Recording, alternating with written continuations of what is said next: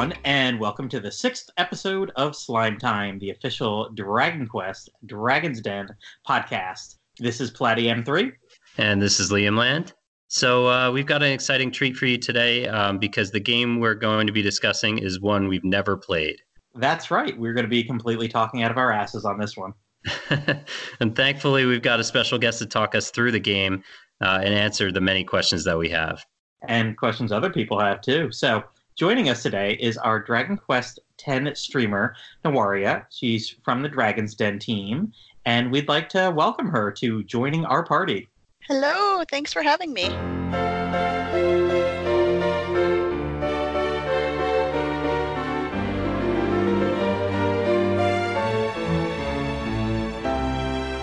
Thanks for joining us today. So, um, you know, we joke around about uh, discussing a game we've never played before, but this is actually an important podcast episode for us and for fans uh, because discussing DQ10 helps to give many of us a window into what we're missing out on in the West. And uh, it may inspire others to try the game or help to uh, promote the idea of a Western localization as well. Right. So, uh, you want to you want to dig into uh, ten questions for Nawaria to start it off? Yeah. Um, so before we get talking about uh, Dragon Quest X, we'll get to know you a little better, Nawaria. How did you get into the Dragon Quest series? Okay, so um, my older brother had a Nintendo, and he received a copy of Dragon Warrior with a subscription to Nintendo Power, and it was the the version that came with um, the all the maps, all the little hint cards. I remember spending hours staring at and trying to memorize the experience chart. um, and the different uh, the the particular map that showed in in color coded fashion where on the world which of the monsters were so that I'd know when I was safe to go this much further from the castle. So that was my first Dragon Quest experience. I think I was about seven. Nice. All right. Yeah, I, yeah. Liam missed out on that freebie, but uh, yeah, that's how I, I got into, that's how I got into the game. And hearing yeah. everybody over the years talk about how hard the first ones were, there's no direction. I was right, right. like, I always had a numbered map. How did you get lost? What are you talking about? I just had to I just had to kind of feel my way through like oh oh all right wizard definitely, definitely too. You know, our uh, magician definitely uh, need to step back, kill some more slimes. I was watching a friend play the version that got ported to the Switch recently, which I'm told is um, the uh, Super Famicom version of the game that had been ported to mobile and then it was brought to the Switch. And when I saw things like key items having a sparkle on the ground instead of you having to count paces and go search for them, I thought, what in the heck is this? This isn't the, the Nintendo hard game that I played as a kid. There's a little bit more hand holding in that one. Yeah, a lot much friendlier to to p- newer people to the series or anyone wanting to go back and play the early games after playing one of the more recent ones. Mm-hmm. Definitely. So, uh, so what is your favorite game in the series? Uh, up until a couple years ago, I would have said without a doubt that it is Dragon Quest IV uh, because I love the story. Um, it was the most nostalgic game of the series for me when I played it as a kid and then kept going back to it growing up, and I loved the character development and the variety of characters. And then I played 11, mm-hmm. and it did all those same things. It had the excellent story, a great cast of characters, and amazing character development. And they were kind of used in the same way, where each character has their own role to play in the party. And 11 is just such an amazing game. I can't say that enough. And by the time I finished it, it finally overrode all my nostalgia, and I had to admit that 11 was my new favorite. Yeah, I, I definitely agree with that. Um, I, I, look at it in terms of like classic versus um, modern, I guess. And four is still my favorite of the classic series. Uh, again, for the same reasons, just amazing uh, characters, and um, chapter based plot and music is is all fantastic in that game. Agreed. Um, and uh, while 11 doesn't have as a good original music i would say um, the characters uh, and story like little plots and everything um, everything including all the way up through act three is just it's it's a very rewarding game to play hmm Definitely. I know when you asked me that question, Liam, a couple months ago, that's what I said. You know, I loved four, loved eight, five had the great story, but then, uh, yeah, eleven is a year later, I can easily look back and say, that's it. That's my number one now. Hey, come on. How, how do you not smile with Sylvando and the Soldiers of Smile? Exactly. how do you not smile at a character that hands another character a piece of shit? or ha- hands a hands a boss a piece of As shit. the boss. yeah, with his bare hand. oh man. All right. So, um, so would you uh, do you have a favorite character in the series? Uh, I do, and unsurprisingly, well, maybe, um, since four was my original favorite, my favorite character is actually uh, Cristo or uh, Kiryl in more modern localizations. Yes. Yes. Is that another agreement? Completely. He's definitely one of my top three. Uh, everybody Um, always nags on him for casting the defeat spell. Well, you know, Once you understand how his AI works, you understand why he does it. And, you know, Necrosaro just has so many different forms. he's he's fantastic in Heroes too. I like that. Uh, Oh yeah, his- I love how they they his made his thwack. coup de grace just Yeah. a joke on how much people rag on the AI. Uh-huh. They were And very self-aware his, about that. yeah, and his uh his uh, His Russian accent? love was uh was uh, something that kind of got me um from from an early age. So yeah, that's the one thing that I really wish they'd done with the DS remake of Dragon Quest IV was localize the party chat. And Hmm. that that's why when people ask, "Hey, which version should I get?" I say, "Well, if you can handle the controls, go with mobile because it does have the party chat." Yeah, we've had a discussion going on in the den just recently. Someone was asking what are the definitive versions, and yeah, most people are definitely putting the mobile one for that reason. Yeah. yeah. Although I mean, I'm I'm replaying because I I just uh, replayed uh, Dragon Quest IV on the DS with Sofia as the as the lead, Mhm. and now I'm doing it again on mobile. And I like I hundred percented it on DS. Like I went through and played through the whole bonus dungeon, and I'd never done that before, so that was interesting. Um, and uh, and so now I'm in I'm in the mobile version, and I have the party chat, but I still like every time I go down a well, it takes me like two or three tries to get out of it because I keep going back down the well, or like up the stairs, down the stairs. Like I'm trying to I'm trying to I go up the stairs and then try to move left, and he goes back down the stairs. yeah. Oh yeah. but I am I am having fun with it. It's it's one of the um, one of the games I play on my commute. So I will you know I just I just got the final key. So one of the first things I did was go back to Lakanaba and put Torneco in the front of my party and just rob his old boss because screw that guy. He was underpaying us. That was that that one hit a little too close to home. How many Oh, swords of malice is that worth? I got the ice skull dirk out of that though, so that was all good. Oh man, how many times did I? How many hours of my life did I waste trying to get someone to sell me the sword of malice? I mean- One thing- The fun thing with that is chapter three of four of DQ4 is uh, my younger brother's favorite chapter of the game. So we just hand him the controller and he'd do the the, the, The shop merchant thing? stuff over and over and over again because he loved it.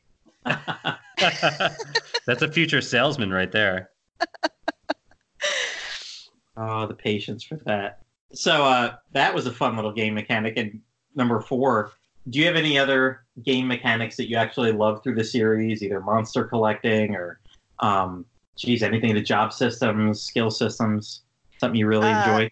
I have one that's battle oriented, and that is the um, the placement system in Dragon Quest X, which I know one of the later questions is about that, so I can explain in more detail there, um, or I can talk about it now.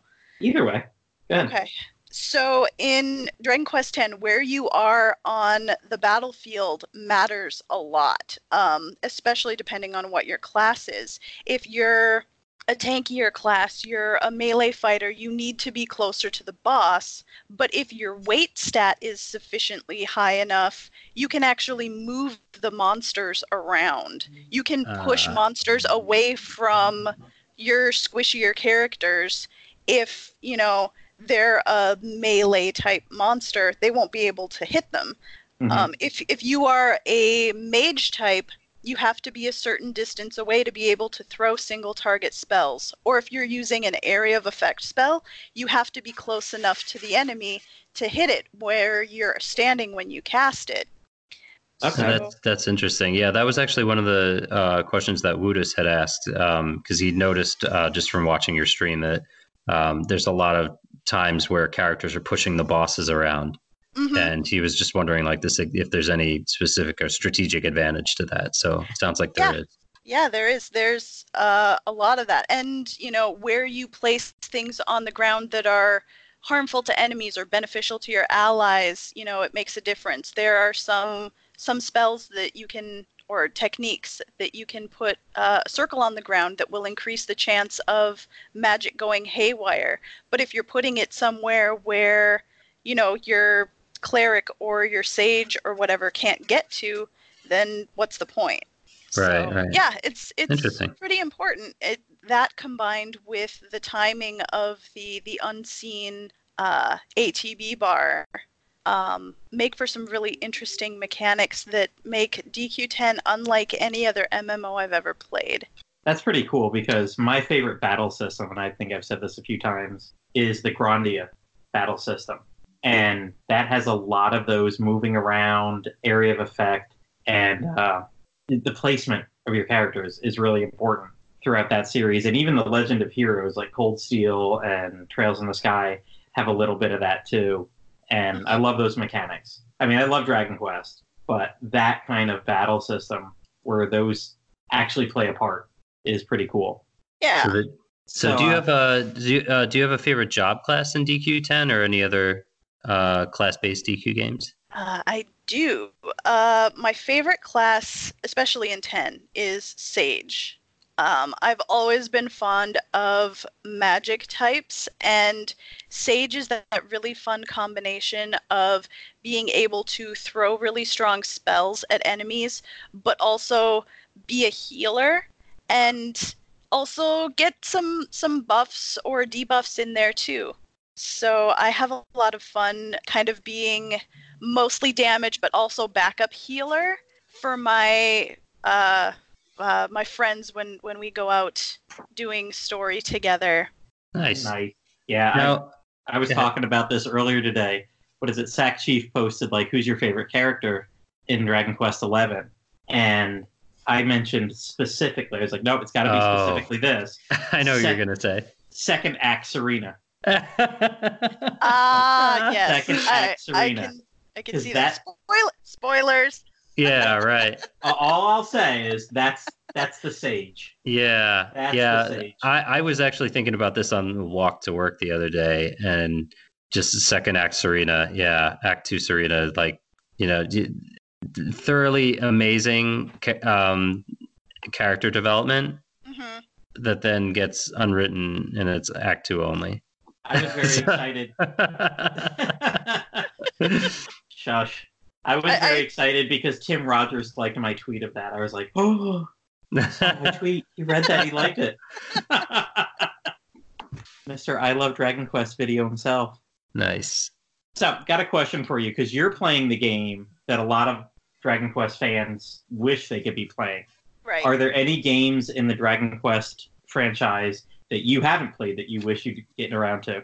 I have had a 3DS copy of Dragon Quest VII since Christmas last year, and I haven't started it yet because I am holding out hope that I will someday be able to get a 3DS capture card and be able to stream it blind. Um, still still working on that. The company that had been doing that for a lot of people actually went out of business. So Oh yeah, I think I know who you're talking about because I was yeah. looking into that for uh, I wanted to stream Dragon Quest Nine multiplayer at one point. Uh, yeah. And then I just realized like the the capture card for it was just non-existent anymore. Um, and what I did find was on the secondhand market was pretty pretty pricey. Yeah. So I've I've heard rumors that it may be making a comeback. Possibly, we'll see. Um, if it turns out to be nothing, and I run out of versions of Dragon Quest XI to play, then I might start Seven Up so that I can finally get through it. The most questy of all the Dragon Quests I have heard. Oh, it is. Oh, it's quite so, content heavy. So that that one is the only one in the main series that I haven't played. Okay. Cool. So, uh, if you could play only one DQ game for the rest of your life, what would it be? Eleven, hands Definitely down. Can, can, I bring all my versions with me? because because I have both the PS4 and 3DS versions in Japanese, and this no, and I just got the Switch version in Japanese, and I've got it in English on PS4 and I will have a Switch version of it soon. So nice. Is I there have, a version you like uh, better than the other versions? I am loving some. I've only played a tiny bit of the Switch version in Japanese so far, and mm. I'm loving some of the bonus stuff that they added. Um, the well, first off, for someone who plays games in Japanese, they added on the ability to have furigana, which is the the readings above the kanji. So it makes it so much easier to read words that you don't know and look them up. Uh, as someone who plays in both languages, that's that's hugely beneficial to me. But I love that they've added some more outfits or gear that change your appearance. I love that they also have a new equipment slot that is appearance only. Um, and there's there's some other things that they added that I don't want to get into because um, I haven't seen them for myself yet, or I only know a tiny bit about it, and I don't want to hear anything else until I get there. okay, fair enough. Uh, my one disappointment so far playing through, I'm going through completely in 2D mode, mm-hmm. and on the Switch, and I was disappointed that I can't play dress up in 2D mode. Oh yeah.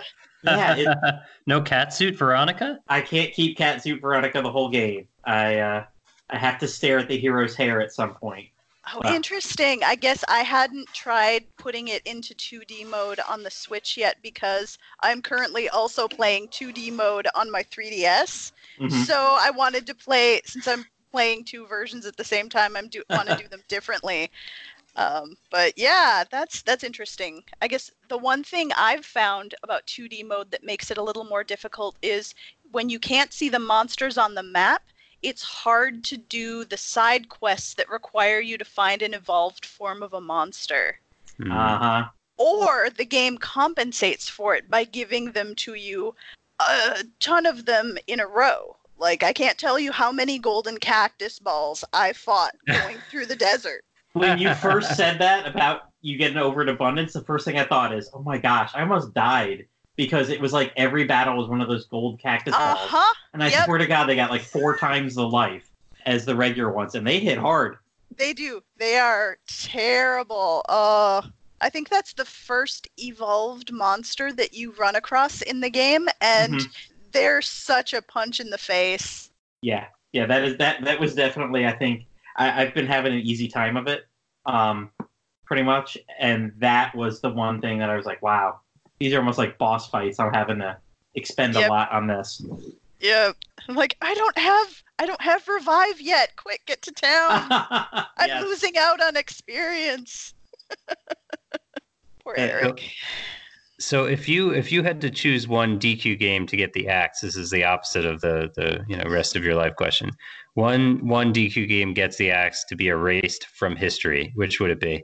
I spent a very long time thinking about this and debating, and I had it narrowed down to either, and I'm probably going to get a lot of flack for this, either two or six. Yes. Oh, I don't know two if you get a lot of flack. That's that was mostly because the mechanics were so busted in the NES version. Yeah, yeah um, I hear that. But but then I was I was talking about it with a friend, and they they got on my case. They're like, if you get rid of two, then Builders two can't happen. and I mean, other than the fact that it's it's so hard because they they originally only um play tested it with one monster in the fight, which is why when you get four monsters in the fight, it's incredibly difficult. Um, but that's how the unfortunately how it wound up getting balanced for the NES version, and that combined with the monsters having instant death spells. Oh yeah. It made, it made the end game so brutally unfair. Yeah, but... that that's, that comes up uh, quite a bit. Yeah. the the, the ro- death spells in Rhone that are unblockable. yeah, yeah, Rhone. Oh my gosh. But in the end, I was like, well, I don't want to get rid of any part of the Erdrick trilogy. That really needs to stay as it is. And even though four is is like my baby, and five, I can even objectively say has a better overall story than four does six just seems like kind of the the wink, we, weakest link to me. Um, the the story got kind of a little lost at times. At least that's how I felt when I was playing. Um, some of the the triggers were not super clear, so you'd end up wandering around trying to figure out what you needed to do next. Um, that's actually what I like about six is the non-linear. You know. Oh yeah.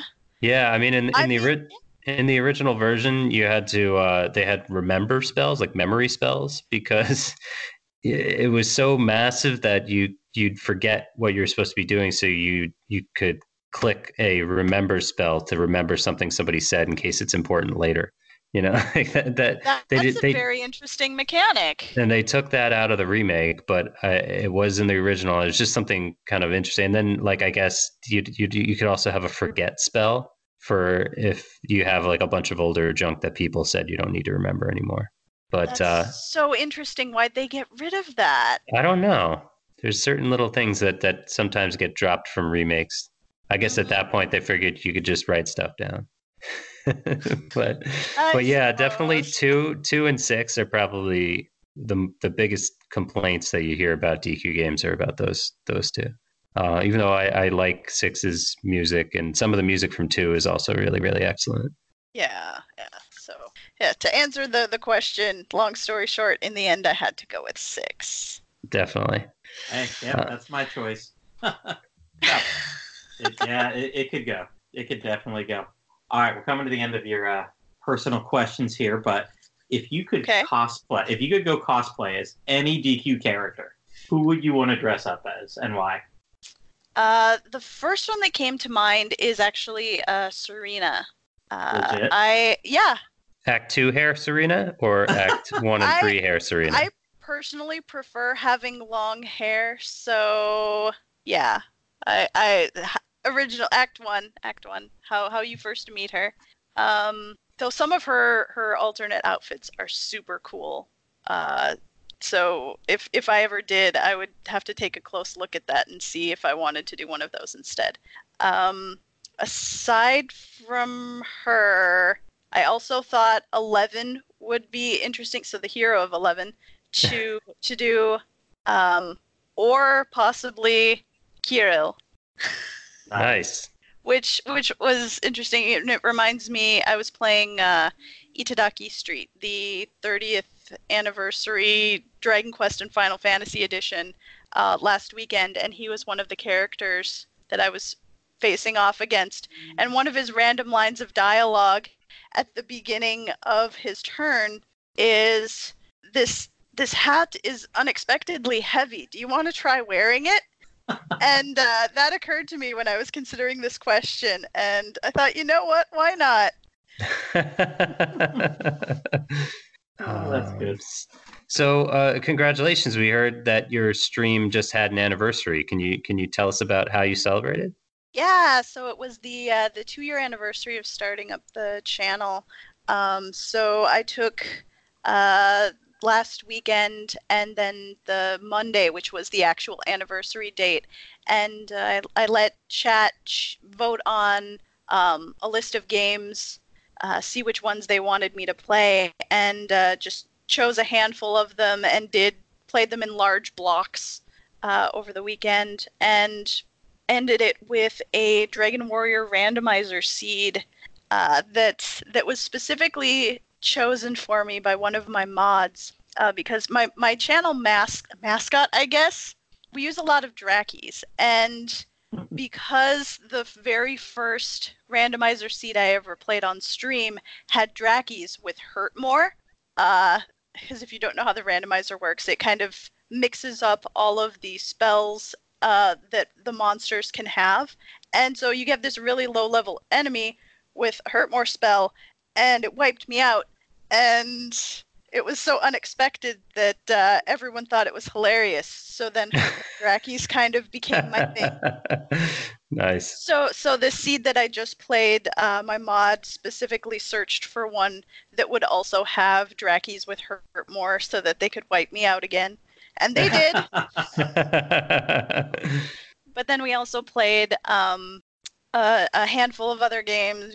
Uh, played some some stuff on the the Switch. I played, or uh, one of my mods and I, we played a Untitled Goose Game. Uh, I did some Kirby.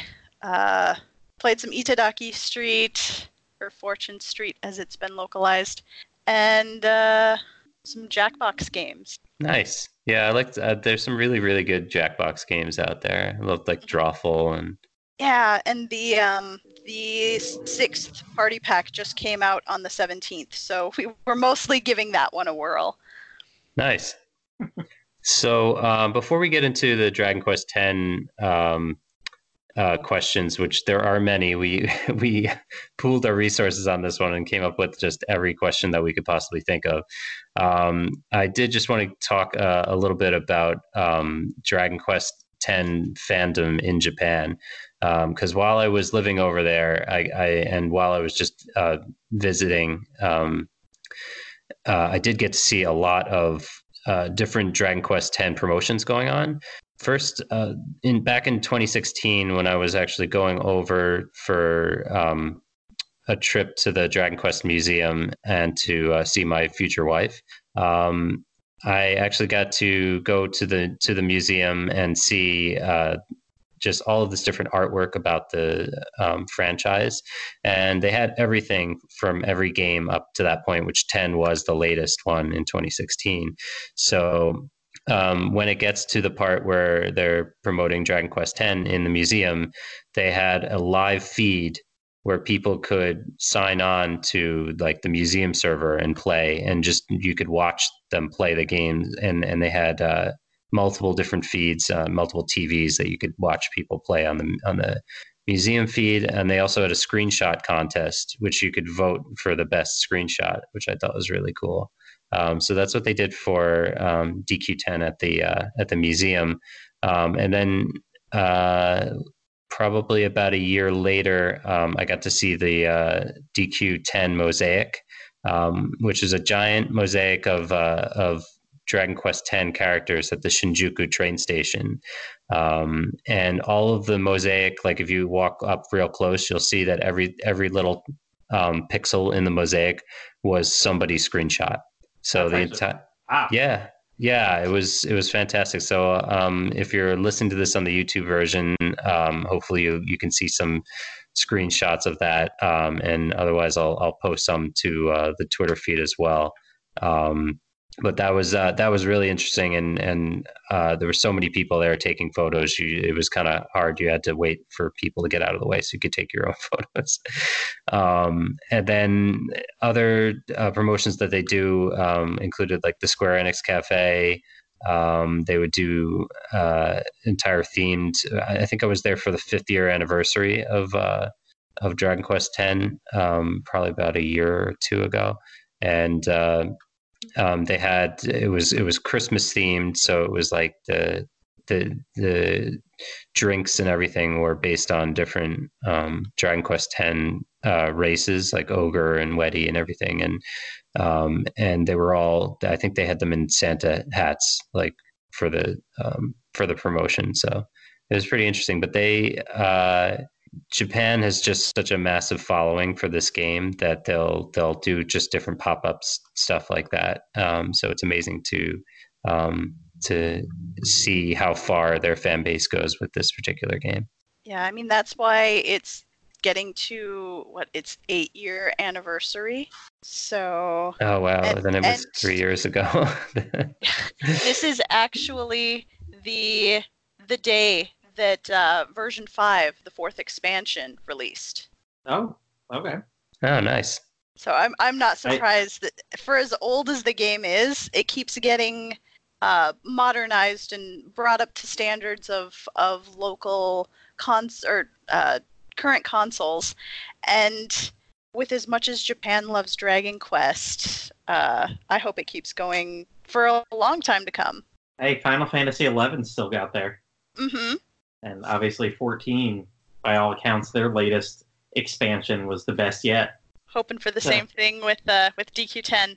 Nice. Yeah. So so, uh, so how long have you been playing DQ10, and how did you connect with the Dragon's Den team? So I started playing it in June of 2016. That is the earliest that I had a computer that was capable of running it, and because I never owned a Wii or a Wii U. Um, I was actually gifted a copy of the game that included uh, the the vanilla version one plus the first and second expansions. So it was uh, versions one through three. Uh, it was it was gifted to me as a thank you for doing a bunch of translations for Builders One, actually, um, from a friend who was also a member of the Dragon's Den team.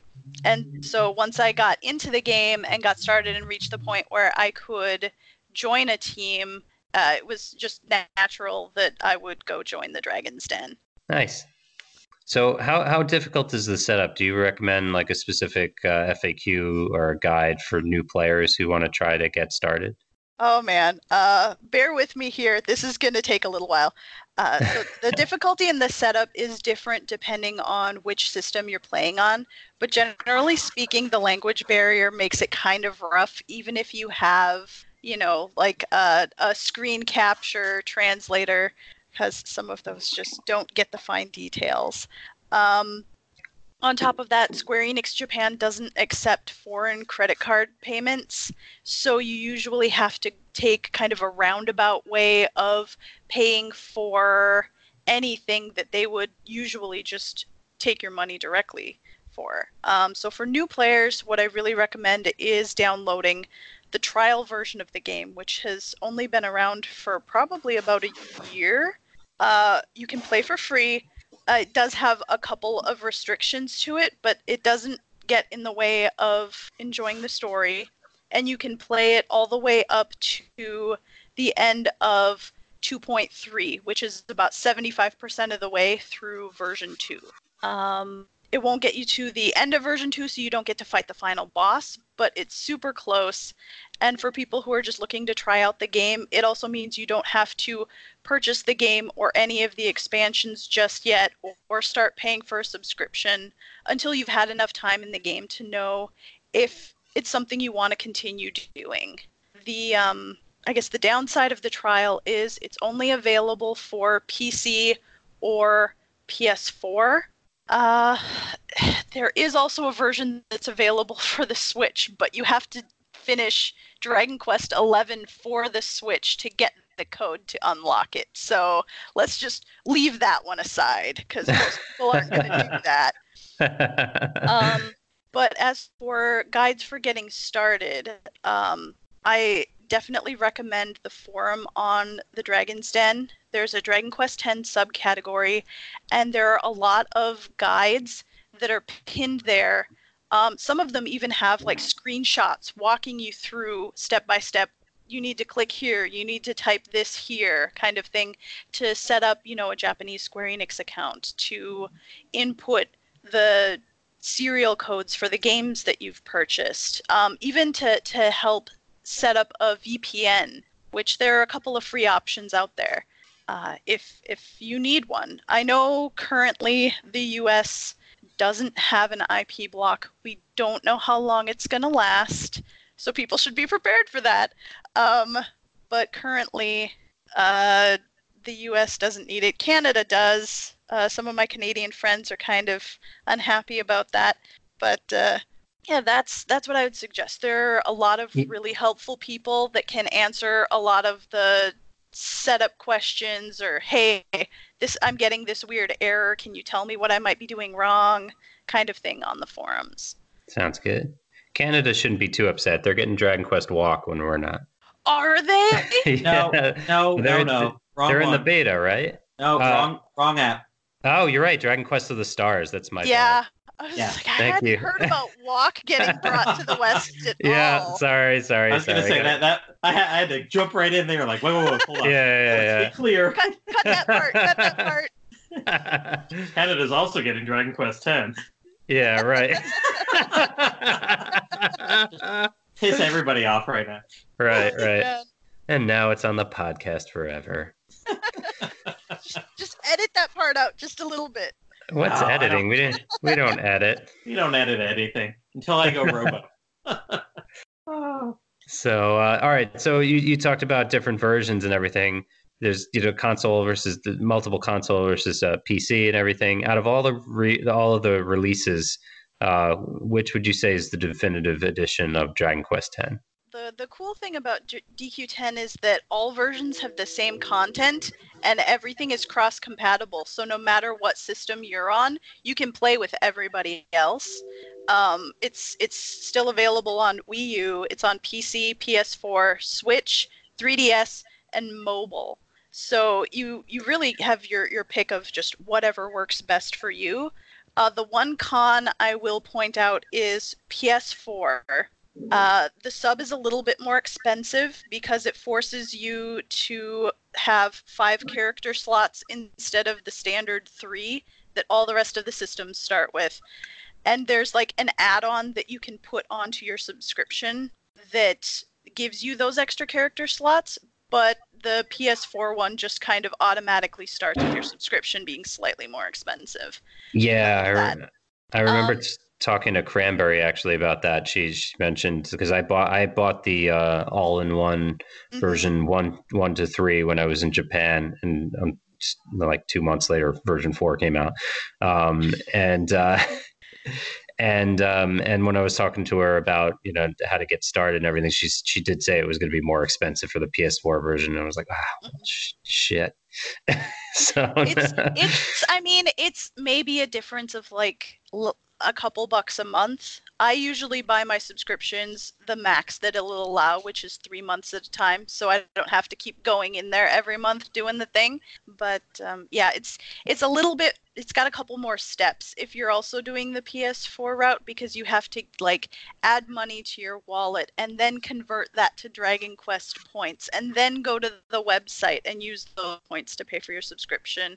Whereas every other system, uh, I believe you just go to the website and you pay your subscription. So the the other thing is the PlayStation Network is a little bit pickier about VPNs. So if you're in a place that needs one, um, a VPN that might work just fine on say PC or Switch might not get you through the security of the PlayStation Network to connect for your PS4. So things to consider.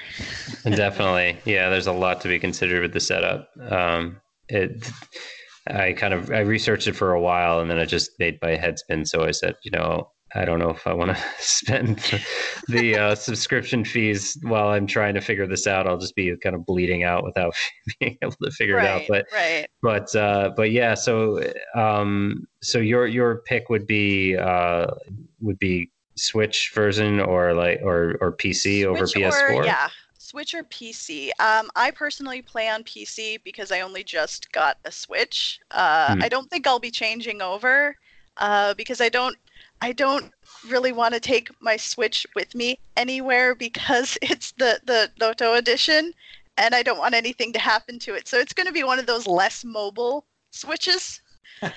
nice. Um, but yeah, the the PC version is really good. The graphics are like only just a little bit of a notch below the PS4 graphics, and it's the easiest one, especially if you need to do a VPN, because if you're somewhere that needs a VPN, you still need to set up something that the Switch can connect to for it. You can't just, as far as I'm aware, from what I understand from my friends who do play on the Switch, you need to have some kind of connection set up that you, like elsewhere on a PC or whatever, that you are connecting the Switch to in order to access it.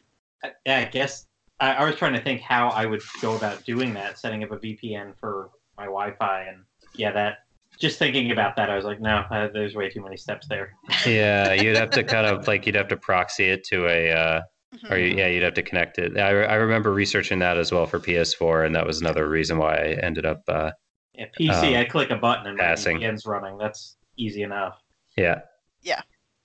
So it's uh it's been mentioned that uh, you do some translation work on your stream. Uh, can you tell us about your process and like what what exactly you're translating?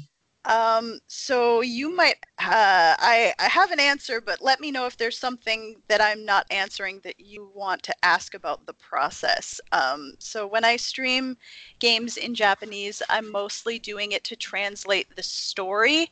Uh, I'll usually kind of do a once over for the menu and kind of say, okay, this is this and this is this. Um, but other than that, it's just okay. This character has just said this thing, and that's what this is, and um, I know there are other Japanese streamers who, who read the text aloud in Japanese and then translate it, but that would take even longer than it already does if I did that. so so I just just do straight translation and um, I started with Dragon Quest X. That was the first game I started streaming because I just really felt like the story needed to get out there for the people who couldn't play it. And uh, a friend of mine who had been streaming it stopped around that time. Um, he cut his subscription and decided he wasn't going to play anymore, and he was only about halfway through the fir- the first expansion, so halfway through version two, and I thought, well, this this sucks. I I I could do this. I need to make sure it's out there. So uh, even even though I'm a terrible introvert, I thought, well, I, I can. It's not like I have to look at the people that I'm streaming to. I can just talk at my computer screen. It'll be okay. So I decided to start streaming, and Dragon Quest X has been with me the whole way. Nice. Um, as as far as like my setup, I usually have a browser window set to my favorite online dictionary, and I've got Google Translate on my phone.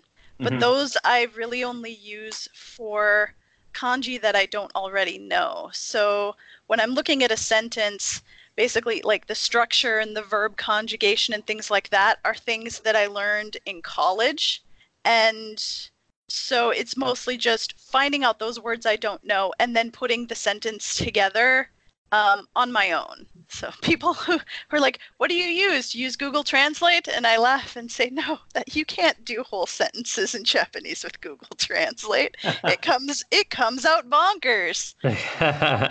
so yeah, it's I mostly playing games in Japanese is a way for me to keep up with my language learning from back in college so that I don't lose all of it because it's a very difficult language and if you don't keep accessing your your memory of it and and whatnot, you're gonna lose it all.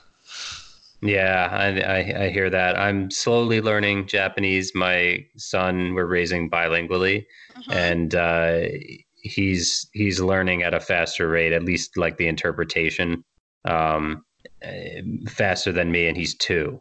So yeah, I've I've been at this for years, and I think I'm probably at about sixth grade level with a high slant towards a lot of high fantasy vocabulary that your average person doesn't use on a daily basis. Like Hoimi? oh, yeah. Don't get me started. The spells, the spell names are kind of all like sound effects. so that's why some of them sound, you know, there are re- repetitive sounds and stuff in it and whatnot. And that's why, even though they're less intuitive, the more modern localizations of the spell names make a lot more sense as, you know, a localization because these are nonsense words in Japan too. Um, but yeah, spells spells are interesting. Uh, I I spent a lot of time studying them and trying to figure out what they all do, uh, so that I could you know menu through them quickly when I need to in battle.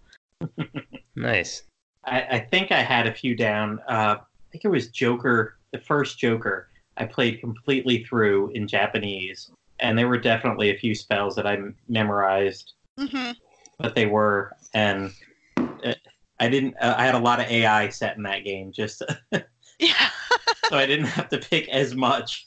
Yeah, that's that is but, also something I find myself doing when I'm playing Eleven, just so mm-hmm. I don't have to think so much about what every single person's doing. Mm-hmm. So lots of uh, stuff to translate, lots of stuff to read, but there's also yes. a lot of different um, races in the game. You're not you're not just humans. Right. Uh, go. Can you explain the character races and any advantages or disadvantages each one has, or? I'm, I'm going to start with the, the second part of that first. Okay. It's very interesting. This game doesn't have specific advantages or disadvantages for any of the races. You would think, looking at them, that they would have different stats it's in you know some way like the mm-hmm. you know the big strong looking ogres would have a higher strength stat or you know the little tiny Puklipo would have a, a higher I don't know agility stat mm-hmm. definite deafness whatever um, but it they don't it's actually the same um, and and it goes for humans as well um, so and I feel like they could have done that but if they did, then everyone who plays an ogre would go for like a warrior or a paladin or mm. you know martial artist, something that would really benefit from a, a strength stat or a high mm-hmm. defense mm-hmm. stat kind of thing. And all of your mages would be the elves with like a really high attack magic or heal magic or something like that.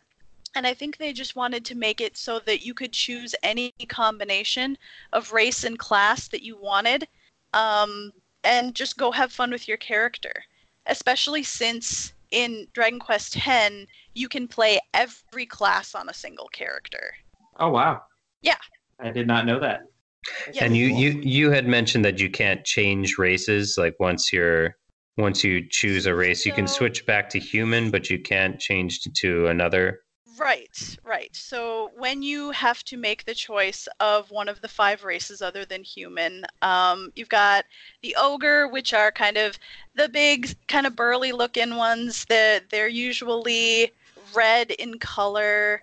They live in an area that's like really rocky and mountainous, and some of it's very snowy. Uh, so they're a very hardy race. And then you've got the Weddie, which uh, I hear referred to as fish people. um, they they are usually blue, sometimes green. Um, they've got you know fins on the the side of their head and on their back, and their their continent is actually a chain of islands and water and music are very important to them. There's a lot of beaches. There's one area that has coral all over it and kind of looks like you're underwater. Um, so that's the Weddie. The elves uh, are usually uh, they run a range from like pink to purple. They're a little smaller in stature. Uh, they're probably like the the mid range for the five races. They have small wings on their backs. Uh, they their continent is a very eastern style place um, with a lot of of you know like pagoda type buildings or uh, those you know peaked roofs that you see in a lot of of Japanese or Chinese architecture. Um, there's one area that is the trees are in full bloom as cherry blossoms all year round. Um, that's actually one of my favorite areas. Mm-hmm. Um, then you have the the dwarf, which is a little bit shorter. Uh, it's different shades of green through all through kind of all of your choices there, and they're really big into mining. They've got a lot of of really impressive architecture that uses a lot of kind of like big straight lines and a lot of jewels and things in that nature and they're supposed to be really um, really technical. They're like the most high tech of the races. And then the smallest one you have the Puklipo who are the, the little round ones and they're actually their colors run the whole gamut. They're multicolored and um, they uh, they're known as the the race of flowers, uh, and they kind of true to that. They live in a lot of like grassy areas with tons of flowers around. Um, everything is kind of smaller there to to fit their stature, and their uh, kind of trait is that they're always known for uh, laughing or keeping spirits up. There are a lot of entertainers that come from Puklipo race. So th- those are the five races that you have to choose between. And you start the game as a human, and then then things happen and you need to choose one of the five races. And that was actually for a lot of systems the point where you would start your online journey. Um, the the prologue of the game for most of the systems is actually offline. So yeah that that's the point where you get in and you can see other players. The only thing that's different from one race to the next is the starting town. The story that you do when you're in that town, you can only do when you are that race. So if you wanted to see how the story for that that starting town goes, I mean you can access all of the towns no matter what race you are, but if you want to specifically see that story, you have to be that race. Okay. That's interesting. That's, so you that's I, the only really missable content in the game, and it's right mm-hmm. at the beginning. So that's so that's like one of the advantages of actually having the PS4 version where you have all of those slots yeah unlocked. Yeah, or I mean, you could you could play the first story on one race and then delete that character and play another one, or uh, you could check out my YouTube channel because I recorded all of them. Nice. just just for that reason, because I can't play them all, I wanted to be able to at least show them off. Cool. So um, we talked a little bit about uh, uh, versioning, you know, the uh, different expansions and everything. Um, can you give us some insight into how the versioning works? So there's um, if you're playing multiplayer, does everyone have to have the most up to date version? Um, or no. is it chapter based, like where you say, like, all right, we're going to play version three, even though version four was released? The your access to places where that story takes place will be cut off if you don't have that version available. There are also some any side quests that came along with that version. The uh, NPC that has it, even if you can go talk to them, the quest won't be available uh, you can play with people who have any version of the game. I've gone and, and done stuff with people who have the trial and it doesn't matter um, that you know I have through version four and they don't. Um, it's just it's just a matter of access. Uh, each version actually just builds on the story that's already there, and usually not for everything, but usually there will be some kind of expansion to the world, like a place you couldn't go to before. All of a sudden, that's where the primary part of that next expansion is going to take place. Uh, that sounds awesome.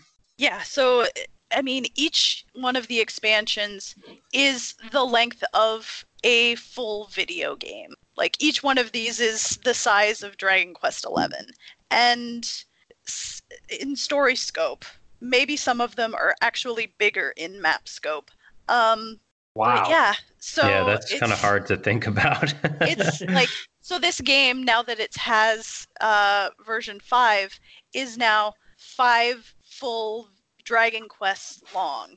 It's that much story, and it's all so good. Wow. How long are those Zoom lists? See, that's the funny thing. You don't get a zoom spell in Dragon Quest X. You get what are called zoom stones.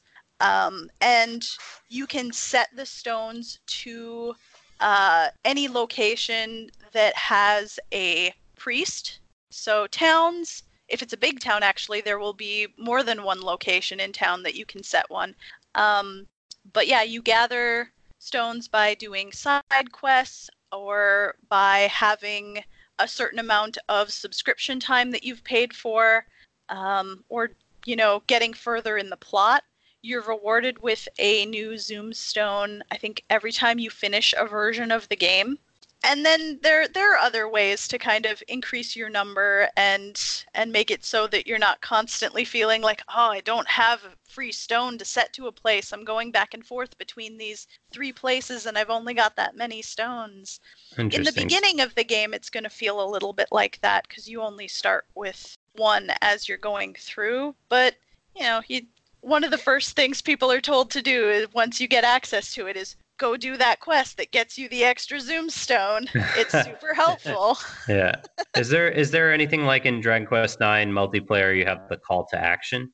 Um do, do they have anything like that? Or what happens when you run out of zoom stones so you're just like you're uh, huffing it on foot?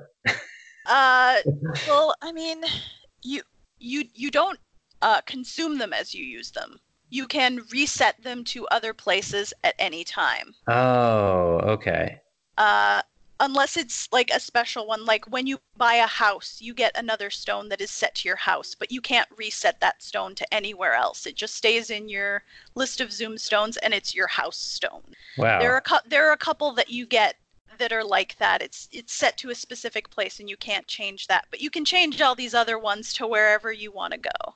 Wow, so you can get but, real estate as well. Yes, yes, you can buy houses. Wow, that's pretty um, awesome. But the cool thing is, is if you're partied up with someone and they have zoom stones, if it's a place that you've been to before, you can access their list of stones and use those as well.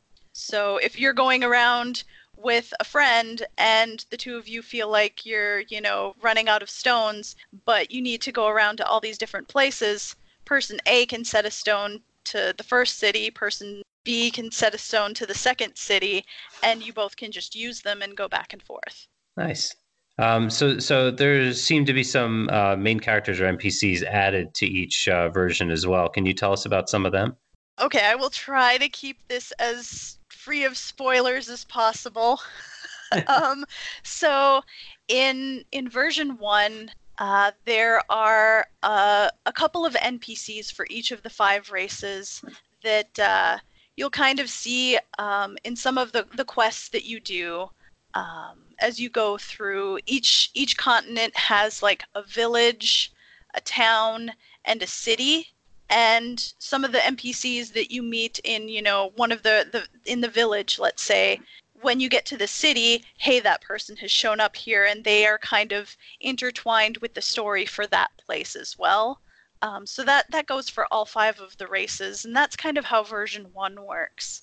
Uh, version two, the main NPC there is the hero princess Anlucia, um, who is destined to to fight the big bad that's out there and uh, honestly she's she's she's on her own she kind of needs help and that's what your character's there to do and I think it's very interesting that uh, there's a whole chunk of the game where your character isn't like the star in the spotlight, but you are definitely the one making sure that the spotlight shines on her. Interesting. So so she she fights as an NPC party member. Mm-hmm. mm-hmm. Yep. They, there are, there are times that she does join your party as as an AI to fight and and it's very cool. She has some specific abilities that are unique to her and uh, it makes the fights very interesting because it introduces different mechanics that you have to pay attention to. Hmm. Um, and are there other tactics as well, like in in games after uh, Dragon Quest IV, where they added that tactic systems for control of the AI? Yes. Uh, you can set the AI to. It's actually the same tactics that we've seen in in other games in this series. Uh, I think it's the exact same wording as you see in 11 for the different battle tactics. Um, but the interesting thing, well, unlike four, where you just had one tactic that you set everyone to back in the, the NES days, uh, you can set your individual AI to whatever tactic you want. Um, and there there's a point when you're when you're leaving your starting town that the game assigns you three AI that uh, just go with you to to kind of help along the way. And that's something that was only added at some point during version 4 because i remember playing and having to leave my town on my own and make it to the next town and hoping that i wouldn't get murdered along the way uh, because you can't you couldn't rent anyone until you got to a place that has a bar and the starter villages don't have one um, but yeah, once you get to a bar um, and you do a side quest for them that unlocks your ability to use it, then you can rent anyone pretty much who has logged themselves off with the ability to be rented. Um, you do have to pay uh, a little bit of gold for for the people um, if you don't if they're not friends of yours. Friends you can rent for free, and people that are not your friends, you're going to have uh, I think it's it's now set to you can go up to three levels above yourself that you can search in what's available to be rented. In terms of you, eh, you're saying friends like uh, other people you've played with in the past, or people you've added to your friends list. okay, okay. So yeah, that's that's a uh, a good way you can sorry just like so you can you know set your healer up to be you know focus on healing and you can set your warrior or your battle master to go all out or that kind of thing. Fight wisely, I think, is what most of the classes default to. Mm-hmm. So that's a that's a way you can play without actually having other folks in multiplayer. Yes, you can actually just rent other players' characters and use them. Nice. Um, so yeah, go ahead, play. Oh, I was gonna say, are we on to the uh, villains? Yeah. Yeah, I, I, this was pretty funny because this morning um, we've got a little group chat, Liam and I, going with a couple other members of the Dragon's Den, and uh, last night I think one of the last posts in our group chat was about, oh, ask about the villains or the main bosses, and so this morning, just like totally on a joke, I was like, well, you know, version one, um, there's an evil guy trying to take over the world, and then in version two um, really you find out he's working for someone else, and then in version three, really he he softened up the world for this demigod, and in version four, it was really a big god of destruction, and in version five, it's Galaximos or something coming to destroy the whole world. and I just like put that out there, and I all nobody, of us believed it. Yeah, nobody laughed. It was like, wow, that's Liam was like Galaximos. That sounds a lot like. Oops, I shouldn't say to you boss from a, a guy from another Dragon Quest game. Let's put it that way. But uh, about an hour later, I was like, wait a minute. Did you guys all believe me that I was totally kidding? Like, isn't that every Dragon Quest game? Like, there's a big bad guy, go get him. I mean, obviously, I would, there's a lot I, more, but if that's what happens in ten, I'd be fine with that. Yeah. so, to disprove me, I mean, so, you don't have to get very spoilery, but is there like a big final boss or is there a big bad in each version? Yes, in each version there is a different final boss. Okay. Um because you know the the story just kind of goes it's I hate saying linear because it's not because there's so much to do.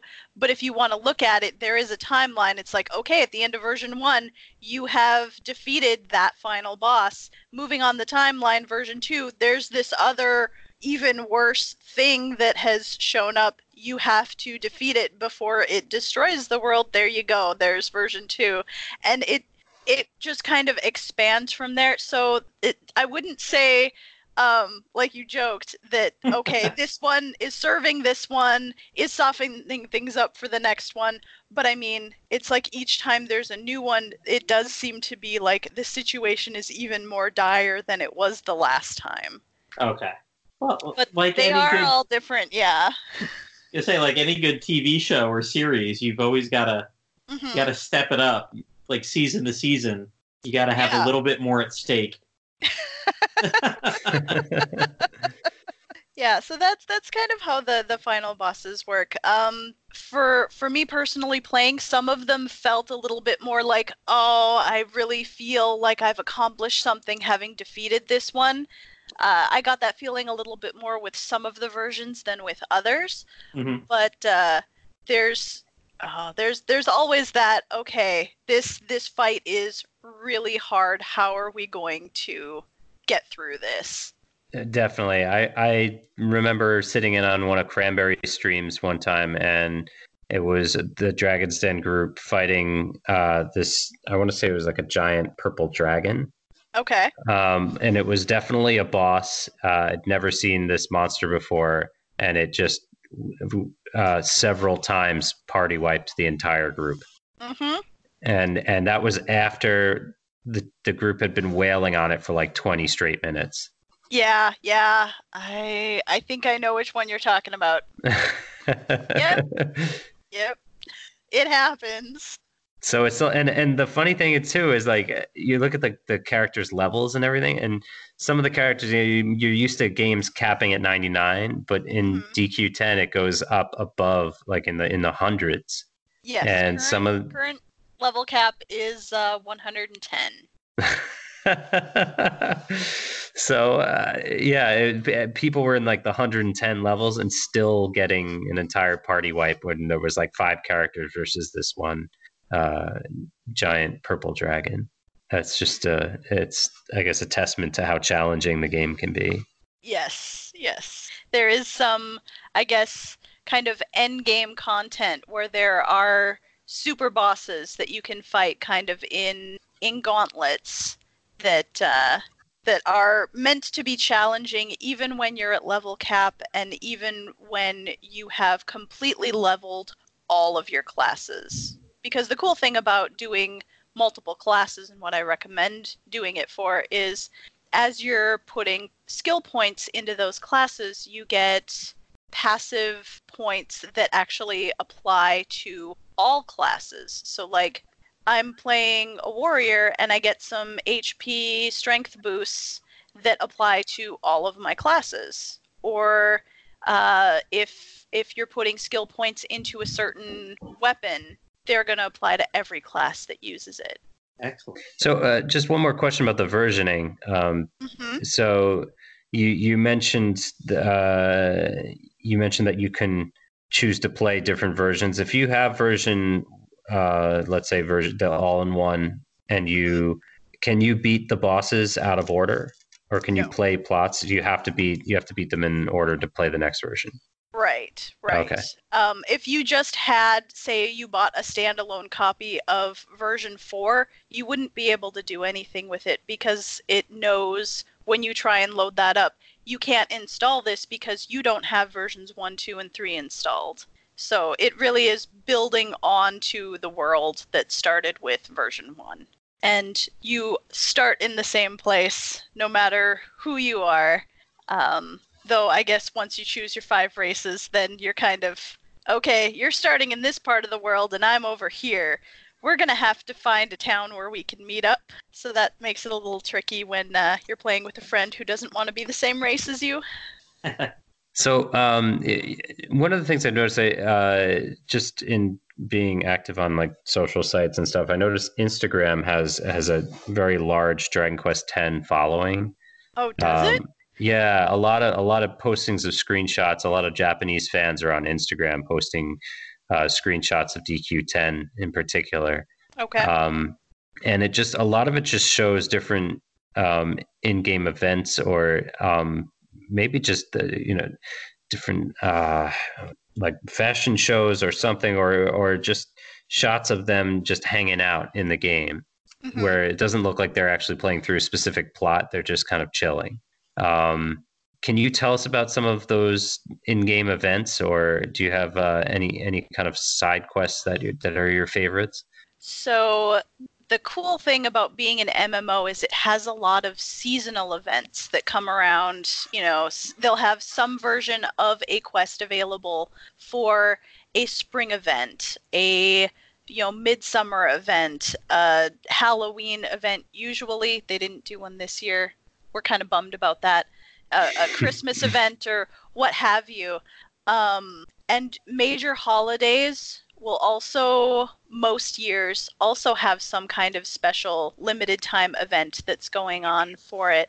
Um, so yeah, if it's if it's based on a certain holiday or a time of year, often you can collect and if you're really lucky, like an outfit or a mount prism uh, that has something to do with that. Oftentimes it'll be you know an accessory of some kind for like your face or an umbrella accessory which is usually something on your back or that sits beside you.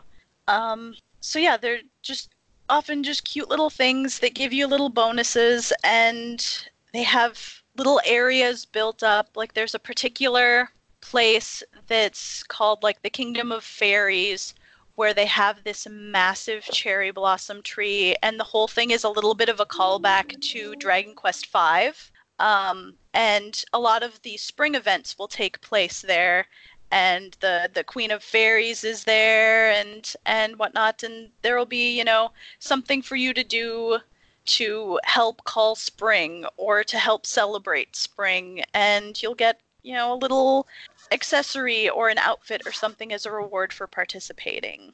And uh, those are actually some of my favorites because cherry blossoms are my favorite flower. I love them. Um, so spring definitely has a, a big place in my heart in Dragon Quest.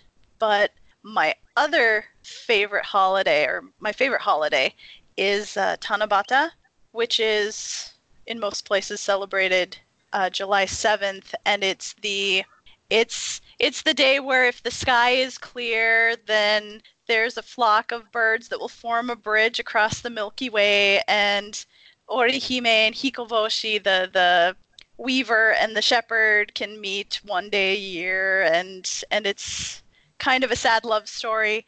But then people write wishes on little strips of paper and hang them on bamboo trees and hope their wishes come true. And now that's that's Japanese mythology weaved into the game, right? Yes, yes. There's actually quite a bit of that um, when it's seasonally appropriate.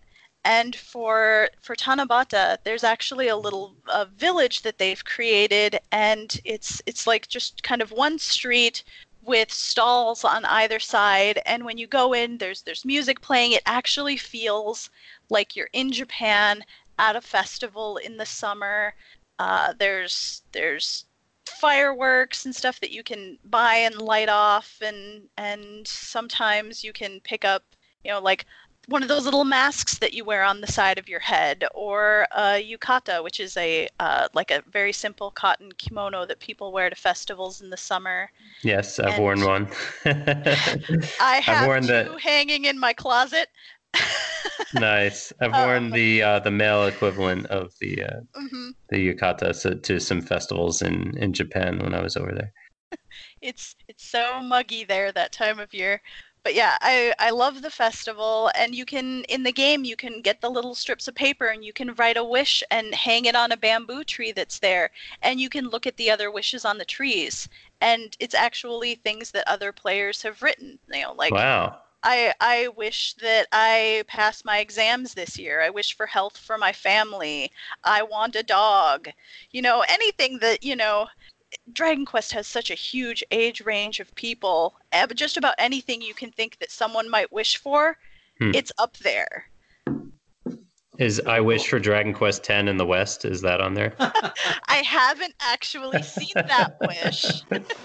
But can you uh, can you put that up there for Platy for for uh, I, Platy and I Liam? I promise that I will put that on my wish next Tanabata when that rolls around. All right. Though maybe by ne- the time next summer comes, we'll have some kind of announcement. That would be amazing. Uh, so the uh, one thing I wanted to mention as far as the events go, the the Tanabata event that actually happened this last summer had kind of an interesting twist, and it had a part where you entered a kind of creepy, haunted mansion, but it's a an Eastern style mansion. So, you know, all the long walkways and sliding panels and stuff. And you'd get close to things and doors would fly open and there was a scream and whatnot. And I'm not good with scary things so chat was having a field day when I was doing this part of the event because I'm like, okay, it's Tanabata. We're gonna make a wish and and watch some shooting stars and light off some fireworks. And then I went into the event blind. Usually I play things beforehand on my main character so I know what I'm doing. But this particular time I didn't have enough time before stream to do that. So my stream character was the first one to play it and I was not prepared. was there a lot of screaming involved? Uh, I had to cut off a, you know, bite my tongue a couple of times to keep from swearing because I try not to when I'm streaming. But uh, man, I came close.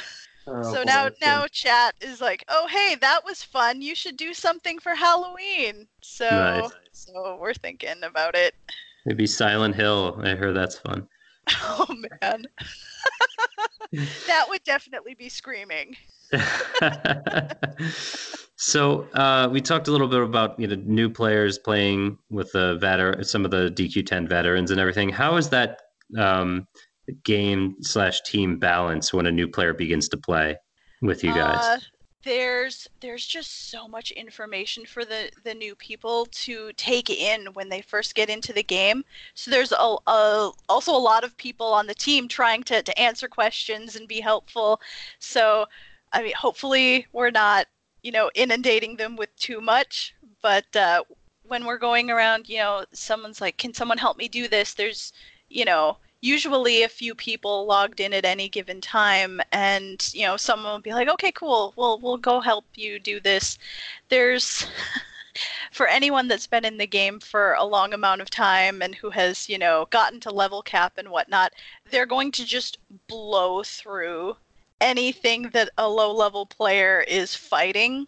Um, but it's also a good way to help kind of level them up faster so they can take on more stuff on their own especially if you know they're they're renting ai that can handle you know taking care of some stuff but they also want to get used to the controls and it takes them a while to find the right commands. Well they don't have to worry because they're not going to die because they've got some ai to back them up or they've got you know another person on the team to back them up and tell them hey this is that command and it's very helpful for this particular class Nice. And I, I noticed too that um, because the chat is in Romaji, you can actually talk to each other in game.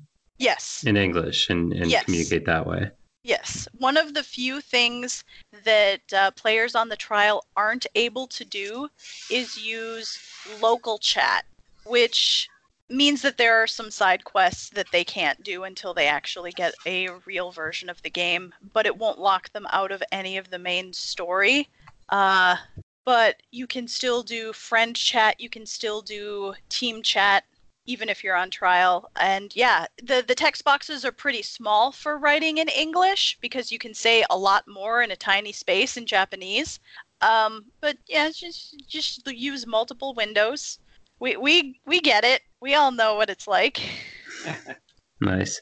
Um, one more question about the experience, because um, you you mentioned. Uh, you can help level some of the some of the newer characters. Mm-hmm. Um, does the experience uh, does the experience gain happen evenly, or is it more? Is it like Dragon Quest Nine, where it's kind of a formula that pitches to give more experience to the higher level characters?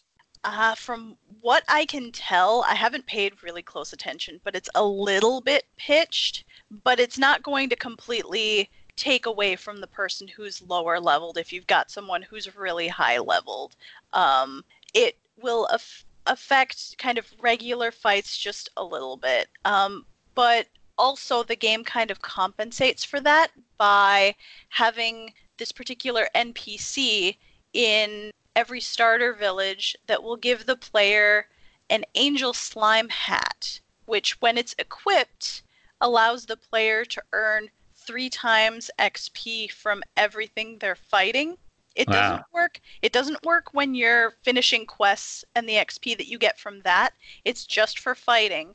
But if you combine that with a uh, Genki Dama, or I think they, they call it double bubbles in localizations where they've had it. It's it's a consumable item that has you earn two times experience and gold from things. Regular ones last for a half hour, and so yeah, if you combine that with the Angel Slime hat and a boss fight, it's gonna just massively increase the amount of experience you're learning you're earning.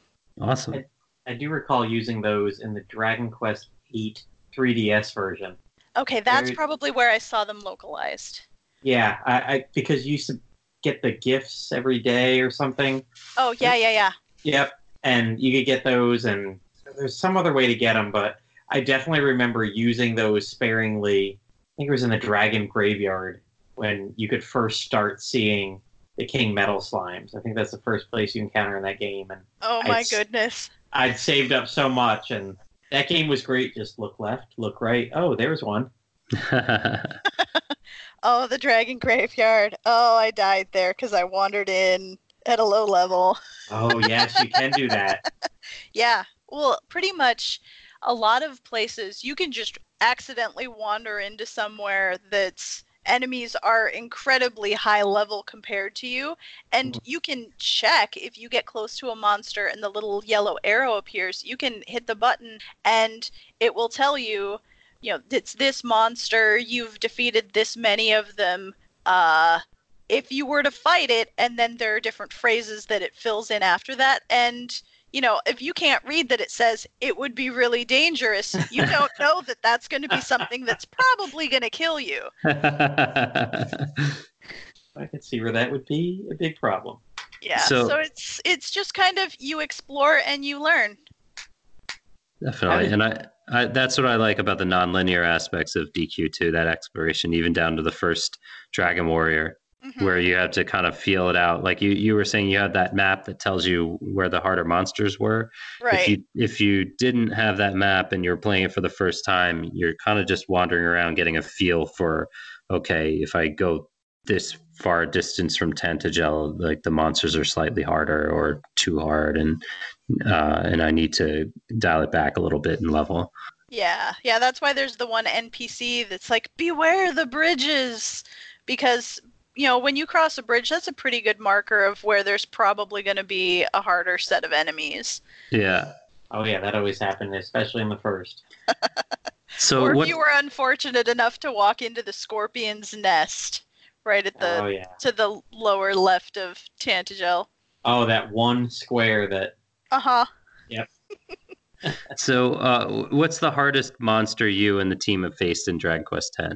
Um, okay, so I can't say much because it's gonna it's a spoiler for the end of an optional side quest chain.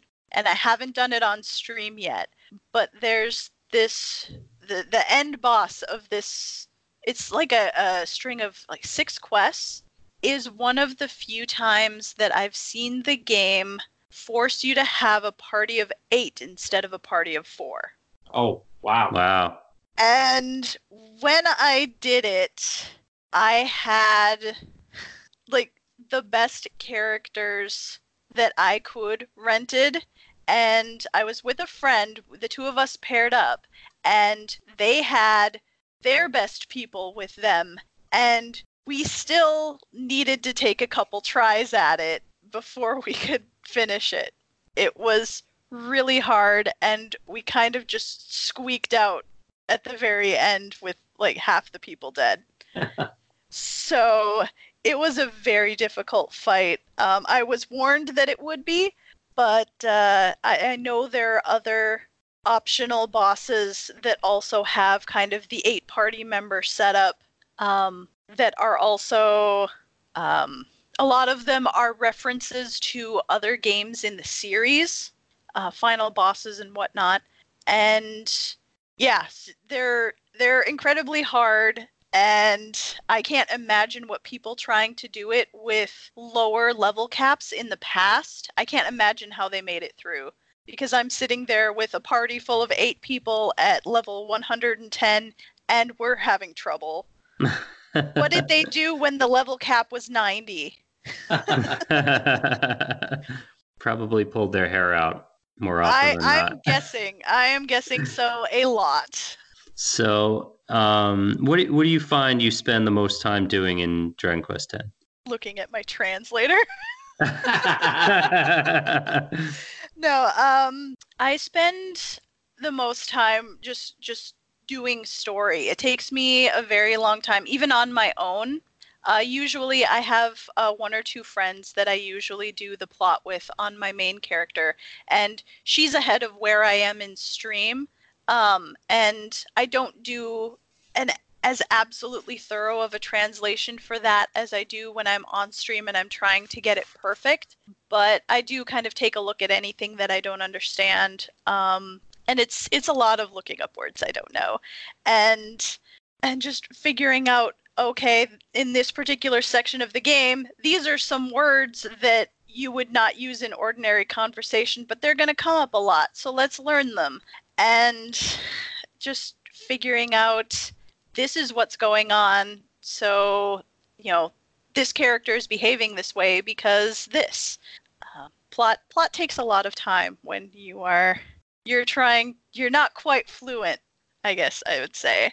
Mm-hmm. So that that's what I spend the most time on. But because level cap is also very high, um, anyone new coming in should expect to spend a lot of time grinding. Uh, there are ways to make it easier.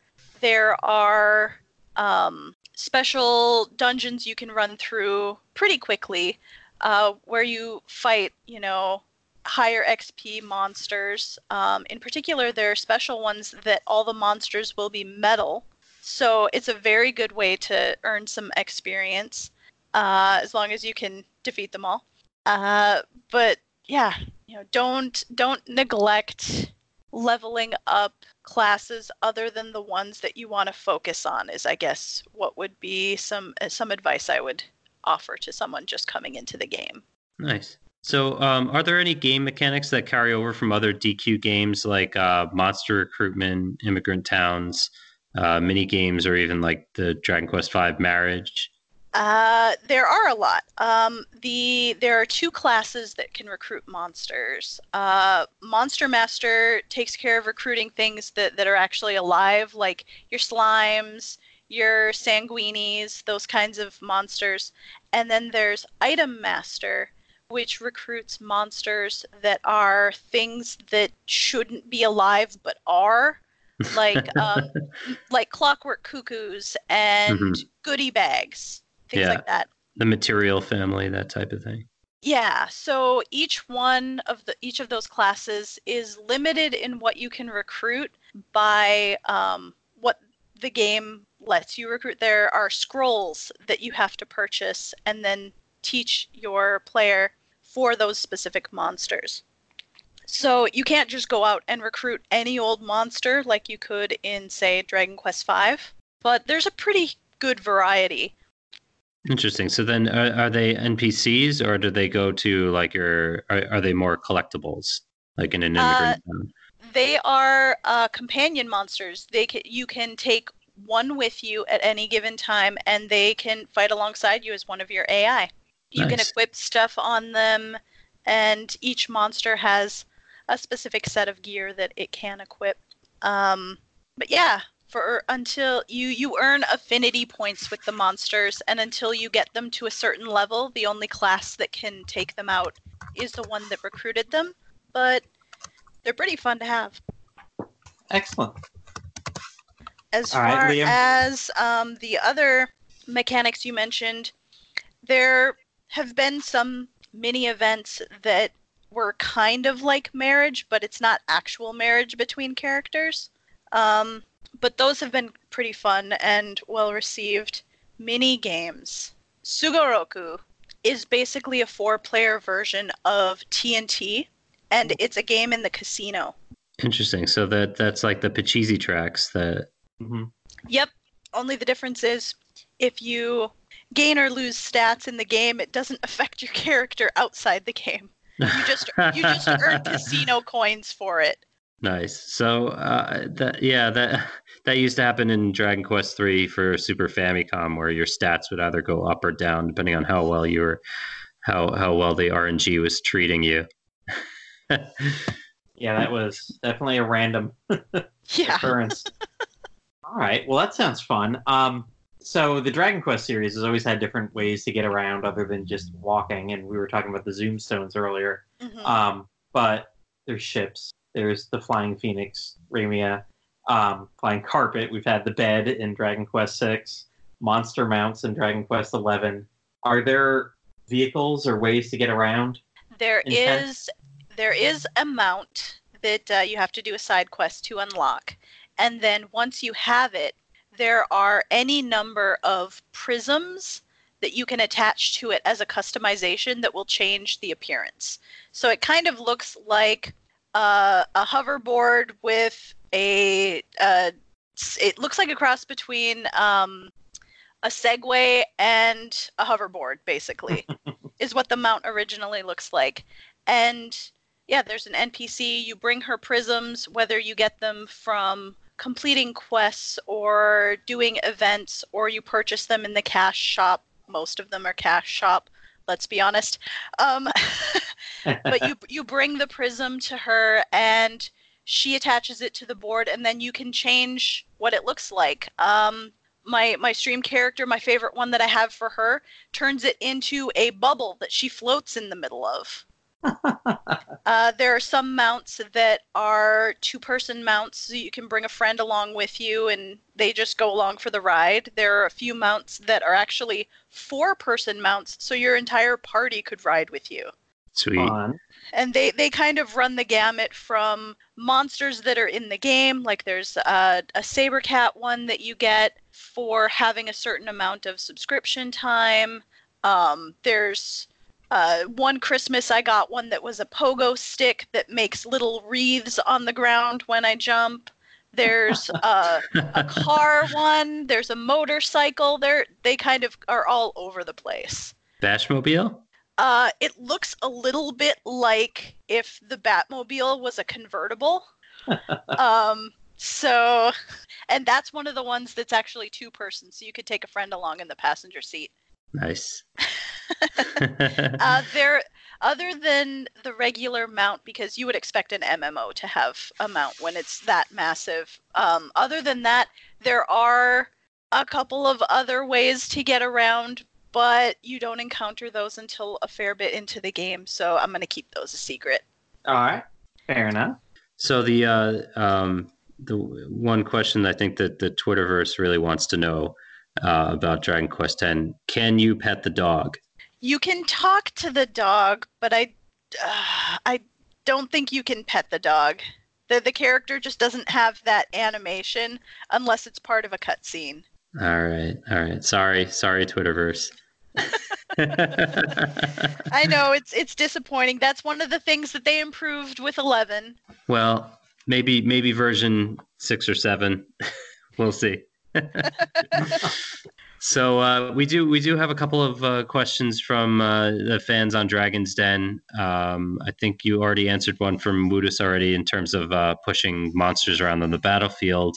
Mm-hmm. Uh, but from Dennis uh, Denizen rather, Yangus the le- legendary bandit was asking, um, are there any new songs added to the soundtrack when new versions get released? Yes, there are. Um, Uh, there were there were new ones for uh, version one. Uh, I think there were some kind of general ones that were just used for story that uh, were new and kind of mixed in with tracks that already existed. But each of the five races actually has its own specific music that gets used when you're on that continent and it really sets the mood for when you're there. You know, you're you're wandering through flowers in the Puklipo area, and it's this very upbeat, cheery, almost like a march.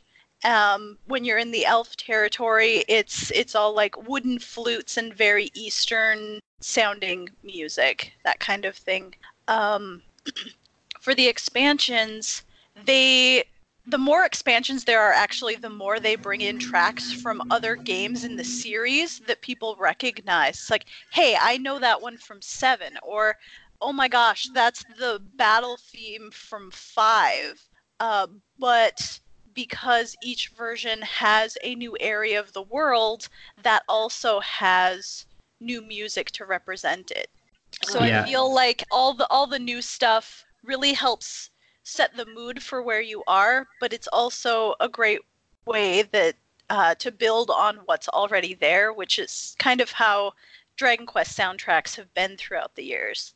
Yeah, that makes sense too. That they're that they're going to be reusing a lot of older songs. Um, we started to see that. I guess the first time we saw that was maybe with eight when they reused the uh, the Heavenly Flight um, Phoenix uh, Ramia theme.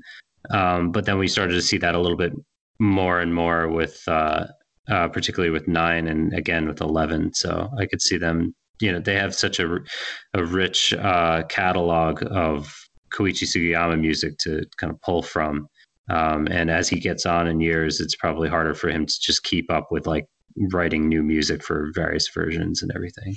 Right, because he would have been writing things for Dragon Quest X at the same time they were making Dragon Quest XI, because it's been all going on at the same time. So Yeah, pick it, pick and choose your games, you know.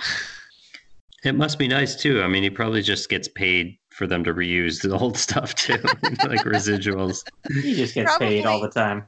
Yeah, He is very particular about his music, but it's amazing, so I can see why. Hmm. Um, so also, um, and you, you talked about this a little bit more before. Also from Yangus, the legendary bandit, there's a question that came up. Uh, are there legacy bosses or feral versions of them running around? Because he saw a clip of uh, um, Balzac and some Estark looking, an Estark like monster uh, running in without swords. Yes, yes, and um, some of those are actually going to fall into that whole. Hey, there's this long side quest, and there's an eight-person boss at the end, and some of those are actually. Uh, I don't want to give away too much, uh, but yes, yes, there are bosses that you will recognize from other points in the game. There are also there have been crossover events in the game. Uh, in particular, when they celebrated 30 years of Dragon Quest One, and they had a, a major celebration for Dragon Quest Three. There were crossover events where you could actually go to pieces of that world that they had created for this event and go fight the bosses there and get that gear. Um, Wow, and it was in 3D. The three like the, an old 2D version rendered in 3D. Yes, but the cool thing was if you opened up your map, it was in the 2D.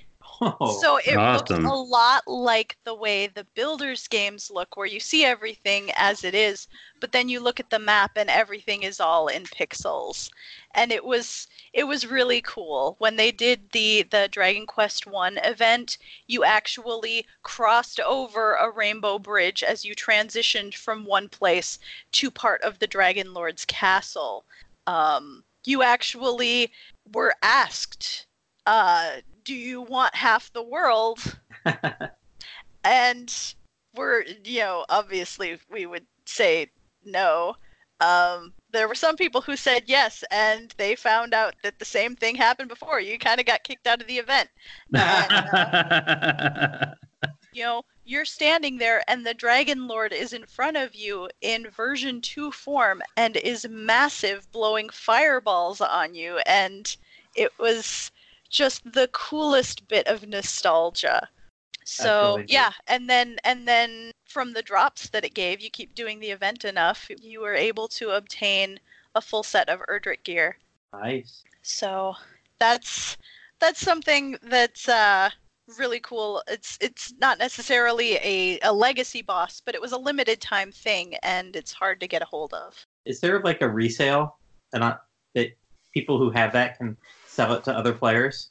Uh, there is um, a thing. It's called the bazaar, um, uh, where you can list stuff. But items like that were pretty much bind on pickup, so you wouldn't be able to trade them to anyone else. Okay. so, uh, so we're hoping that they bring it back someday. so are there any uh, elements or aspects of DQ10 that you saw reflected in or having influenced DQ11? Oh, let's see. Um, the first thing that comes to mind is the ability to move around the battlefield, but that doesn't actually do anything in 11 well, I take that back. It let me take some cool screenshots, but uh, it doesn't. It doesn't affect the battle at all. Um, but it was interesting that they added it. Uh, I would say more so the fact that the Switch version has the ability to equip an armor set for looks while still having other gear equipped to be your actual statted gear uh, is more something that I can see as the as DQ10 influencing it That's because the They did that in ability to too. yeah being Mhm. able to to change your appearance without sacrificing your highest stat gear was is something that I really look forward to being able to do. Excellent. I, I know in the original uh, Dragon Quest XI, I wore that Dundrasil armor. My God, half the Oh. game. That is such beautiful armor. I love the way the light reflects on it and anytime I would go somewhere that had, you know, torchlight or anything like that, I'd have to stop and just kind of slowly spin the camera in a circle and just admire admire the armor. Mhm. I, I wore that armor so long without getting into spoilers. I encountered the person wearing it later in the game, and I got like the screenshots of us two looking at each other like twinsies. How did you do that? If like, aren't you supposed to get that armor after that event? no, Okay. because you can get the armor in Act One. You get the recipe for it when you're in the Dundrasil area in Act Oh. One. Okay. But the event with the other person doesn't even take place till midway through Act Two. Hmm. So Is- yeah, I was wearing that armor for like forty hours. Um, speaking of the forge, uh, you mentioned the um, different different elements or aspects from DQ10. Is the is the fun size forge in DQ10? It is Because- not, but the way that the fun size forge works, like the the actual mechanics and and uh, hitting it to to raise the bars, looks Mhm. exactly like weapons crafting and armor craft or armor smithing in Dragon Quest X. There are a whole ton of crafting cla- crafting uh, different abilities. You have to choose only one to be proficient in. So there's uh, weapon smithing, armor smithing, item smithing, woodworking, sewing, cooking for buff foods, which is more important than it sounds because some of them give experience boost, boosts. Um, oh, I'm missing something. Oh, there's there's also lamp alchemy and pot alchemy. I think that's everything. Um, Okay. But it was pretty easy to see that they basically lifted that particular crafting system straight out of 10 and just put it in 11. And I actually thought it was a lot of fun. I personally, with it being interactive like that, I felt it was more fun than the alchemy pot in 8 was. Oh, much more so. Yes, I, I really enjoy that. It gives me a sense of accomplishment, not like, hey, I read the recipe online, or hey, it was in my guidebook, or hey, I put it together from a thing there. It was just my kids even got in the habit of every time I did it, they would stand there and just chant hammer, hammer, hammer, hammer. And sometimes I'd get into like 30 minutes if I knew I was doing it, and I was like, okay, you guys gotta stop. Like, you can't chant hammer, hammer, hammer for 30 minutes, the two of you. That's so cute. Yeah, get, definitely getting a, a perfect on crafting something, especially if it was a high level piece, w- had this awesome sense of accomplishment with it. I'll tell you what, in DQ11, the 2D on the Switch, I have probably done crafting 50, 60 times and got one plus three. I don't know if it's the lower resolution, but like I feel like I can't see where it's just perfect enough. Ah. Either that or it's just, I mean, I'm only 25 hours into the game, so I don't have all the, uh, um, you know, perfection things, but I got the light tap and I got the, the sizzly puff or whatever it is to Mhm. heat it up and I'm like, oh yeah, this is gonna be plus three. It looks really close, and then it's plus one. I'm like, what? And, I'm like, is this the difference playing it on uh, you know a four inch screen in the 2D kind of graphics compared to my 40 inch LCD monitor attached to the PS4 or what? But I mean, that's got to be a part of it. But uh, yeah, it's it it. I think the game is just also more, generally speaking, more benevolent to you.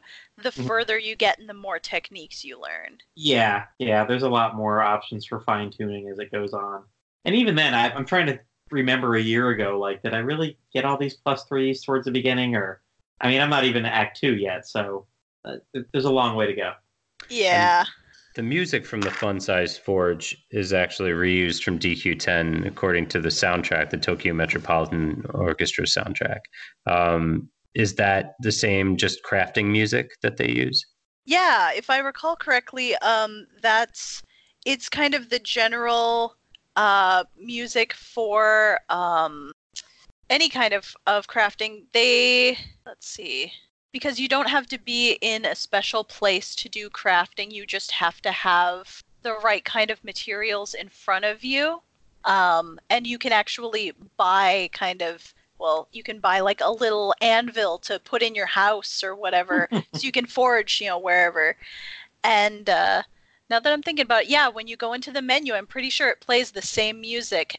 But I think that's also the same alchemy music that they used in 8 as well. I don't remember about nine. I last no, played I, nine a long time ago. I think the alchemy pot music is different than the forge. Is it um, a little um, bit? Yeah, eight and nine share the same alchemy music. Okay. Um, but I think ten and eleven have different different music specific to the forge. All right, then I'm just crossing wires for those ones. But yeah, it, it was already familiar to me before I got to it in eleven. Um, all right, so this is a tough question. So, in in your opinion, can Dragon Quest X work as a game if it were brought over to the West? I think it could work. Yes. Um, the biggest catch to me that I think is probably keeping it from coming over is cost, because understandable. Um, you know, I maybe it's just kind of my little corner of the internet, but I feel like I see a lot of complaints whenever something is going to cost money. But knowing that each of those expansions is a full size game, and knowing that you have to pay full price for all of those plus a subscription fee, I just feel like a lot of Western audience would be like, ah, forget it then.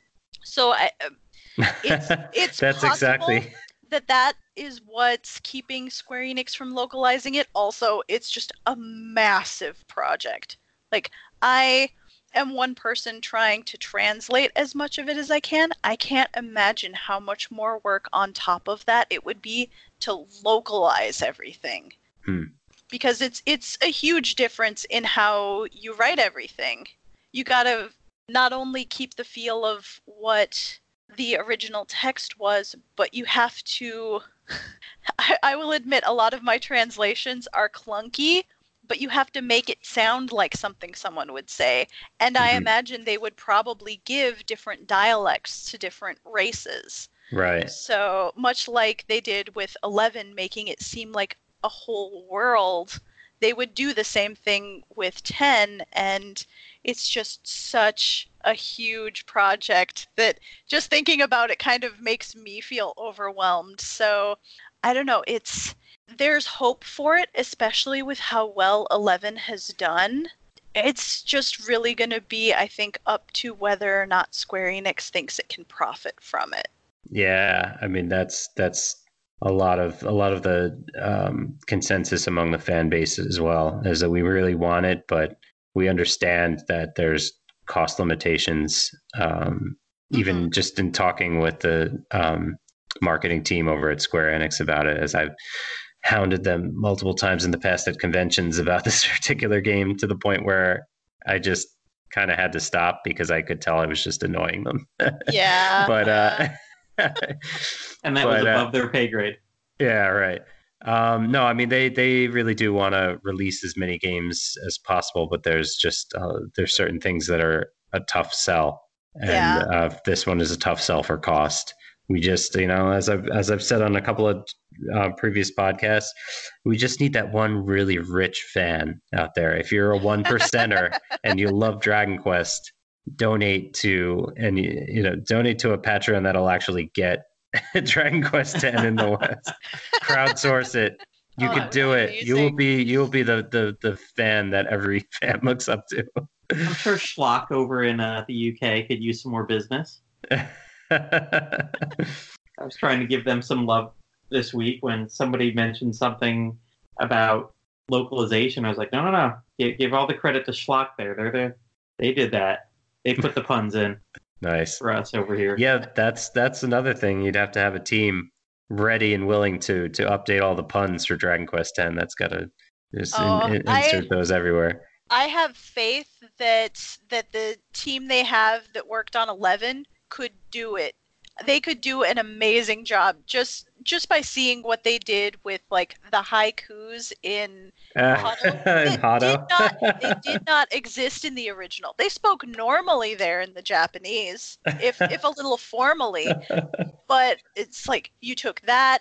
The the uh, mermaids didn't rhyme in the Japanese, so it's like it's it's amazing what they did with the localization. Mm. They would do wonderful things with 10.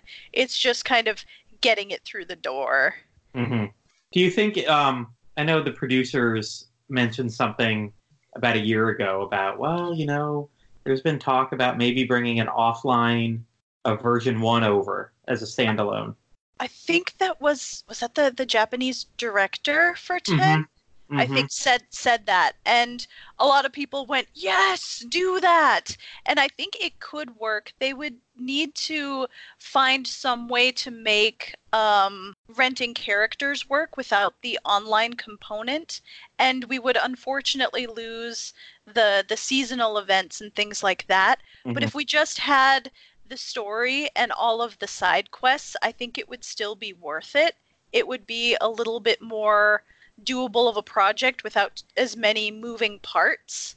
Um, but yeah, I mean, even if that's the only version that we get, it's it's still worth it, and it's a it will be a wonderful story to experience if we can in English. So fingers crossed.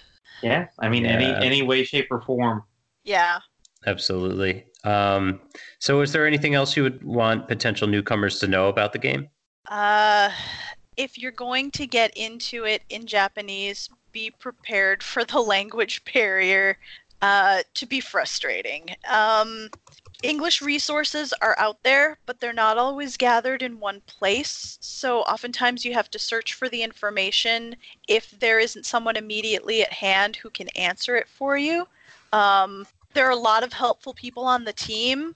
Uh, just you, you know, it, if you come in and, and join the team, just you know, be nice about it. Don't demand answers. Um, there, I've I've seen some people come in and just be really rude about you know why isn't there already um, all this English information in one place because like, because we're all doing other things. Some of the people in the team have been there since it came out in 2012. So the particular question that you're asking the answer for, they played seven years ago.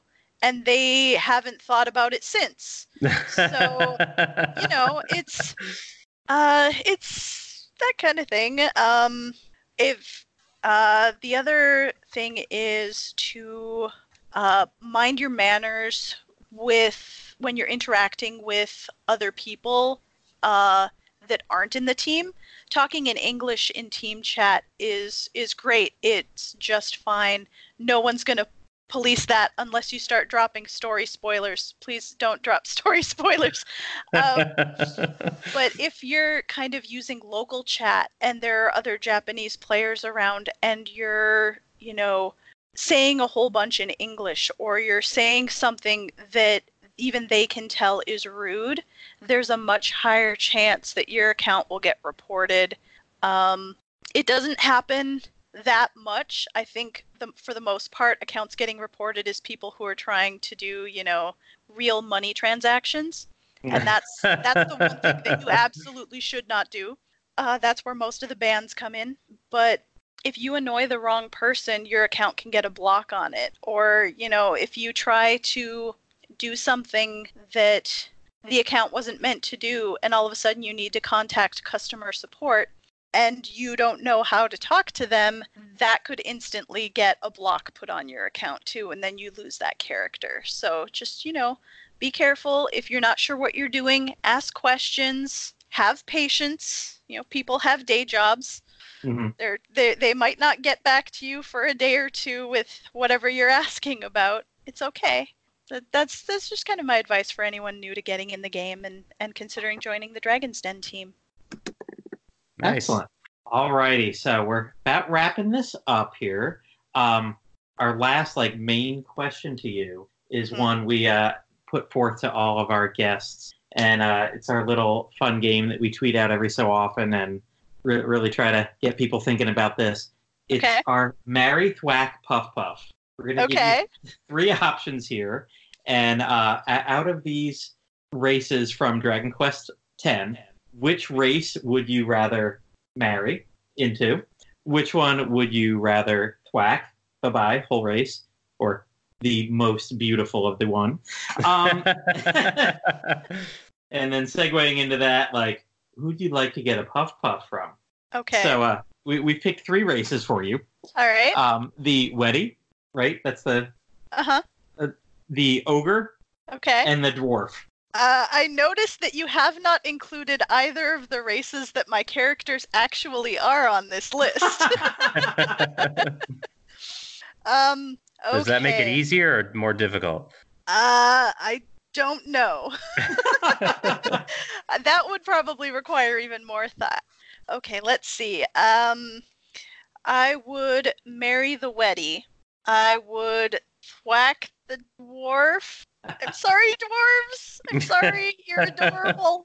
and you're really good at building things. And I would uh, puff puff the ogre.